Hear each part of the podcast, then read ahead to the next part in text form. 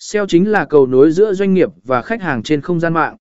Nó không chỉ giúp trang web của bạn xuất hiện trên các trang kết quả tìm kiếm một cách nhanh chóng mà còn tạo ra sự hiện diện mạnh mẽ và ổn định, giúp doanh nghiệp xây dựng và duy trì một tầm nhìn tích cực trên thị trường trực tuyến.